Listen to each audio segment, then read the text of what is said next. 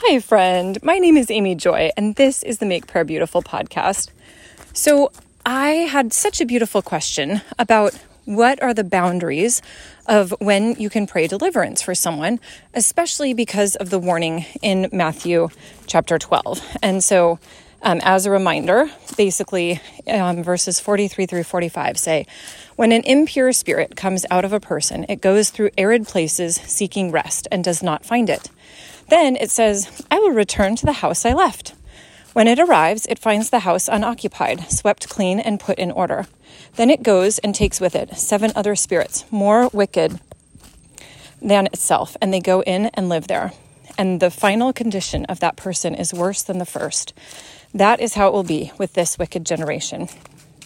Oh, this is the word of the Lord. Thanks be to God.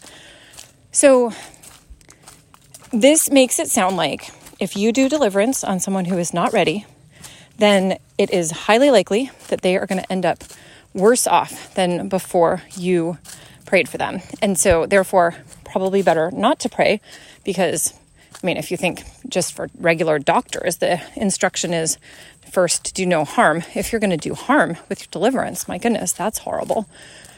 So, it's interesting though, when you look at the context of this entire chapter, it's such a beautiful chapter. Oh my goodness, it's so good. And so, you know, it starts off for the first, oh, 13, 14 verses.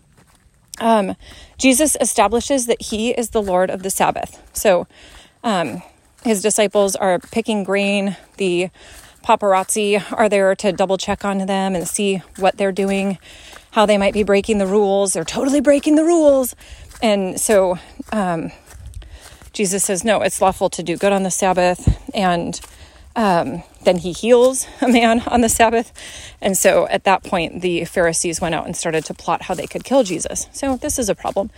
But then um, Jesus re- reminds the people that he it's so beautiful, this passage from Isaiah. Here is my servant whom I have chosen, the one I love, in whom I delight. I will put my spirit on him, and he will proclaim justice to the nations. He will not quarrel or cry out. No one will hear his voice in the streets. A bruised reed he will not break, and a smoldering wick he will not snuff out, till he has brought justice through to victory. In his name, the nations will put their hope. Oh, so good so good. So this is Jesus, right? Like this is the description of who he is. It's so triumphant, it's so gentle, it's so beautiful. And so then you have next there's the the demon possessed man who comes. He's blind and mute and Jesus heals him so he could both talk and see. And uh the Pharisees are like, um, that was just done by Beelzebub. Um, so like the prince of demons, not with the power of God. And Jesus is kind of like, well, that's the stupidest thing I've ever heard because if Satan is going and casting out Satan, his house is not going to stand for very long. My goodness. Um, and so he says, no, if, and then, but if it is by the Spirit of God that I drive out demons, then the kingdom of God has come upon you. And he asks the question how can anyone enter a strong man's house and carry off his possessions unless he first ties up the strong man? Then he can plunder his house. And he goes on to say that if you're not with me, you're against me. If you do not gather, you scatter. And um, that you can recognize a tree by its fruit. If the tree is bad, then the fruit will be bad. And a good man out of the good treasure of his heart brings forth good. And so it's this really, like, overall, we've had this really triumphant, beautiful passage about who Jesus is and about the ministry that he offers and just the goodness that he walks in.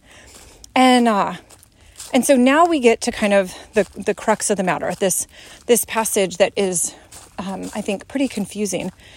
Because then the Pharisees and the teachers come to him and say, Teacher, we want a sign from you. And he says, a wicked and adulterous generation asks for a sign. And so, again, do you see what effrontery this is? Like, here is Jesus. He's healing people, he's casting out demons. And here come the Pharisees, and they're like, um, could you give us a sign that you actually are who you say you are? And there's a part where you're like, could you open your eyes and look and see what is already happening around you? Like, why does that not count? And so Jesus is like, well, what's about to happen is not going to be fun, right? Like, when Jonah went and preached to the people of Nineveh, and he didn't even want to, right? He wasn't like a compassionate preacher. And yet they repented. And he was like, One greater than Jonah is standing here among you, and you're not repenting? This is going to go badly for you. Like, do you see what's coming in 70 AD? Oh, it's really upsetting, this whole passage. And, uh, and so then he also talks about the Queen of the South. You know, the Queen of Sheba had heard reports about the wisdom of Solomon and she wanted to see, like, could it possibly be true? And yet, Jesus is like, one greater than Solomon is standing here. And so, like, the Queen of the South is going to judge you. Do you see this? And, uh, and so I think about this because I feel like maybe this passage, um, right, because it's right after that, right, that the, the queen of the south will rise at the judgment with this generation and condemn it. For she came from the ends of the earth to listen to Solomon's wisdom, and now something greater than Solomon is here. And so then this is the, then we loop back now to where we started, which is when an impure spirit comes out of a person, it goes through arid places seeking rest and does not find it. And, you know, I feel like this is maybe what the entire thing is about. It's about the Pharisees asking for a sign, it's about the Pharisees not believing w- what Jesus says.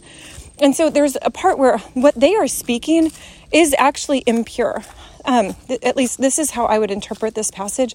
I will also say I haven't done any long term research on this. I have never heard a sermon on this, as far as I know. Like, this is really just as I was praying through this passage, like, what is it that Jesus is saying in context? And so here you have the Pharisees. They're asking this disgusting, ugly question.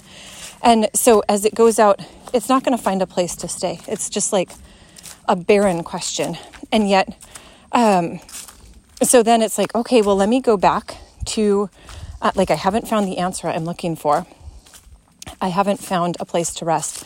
Let me go back to where I came to begin with, but let me also bring even more yuckiness.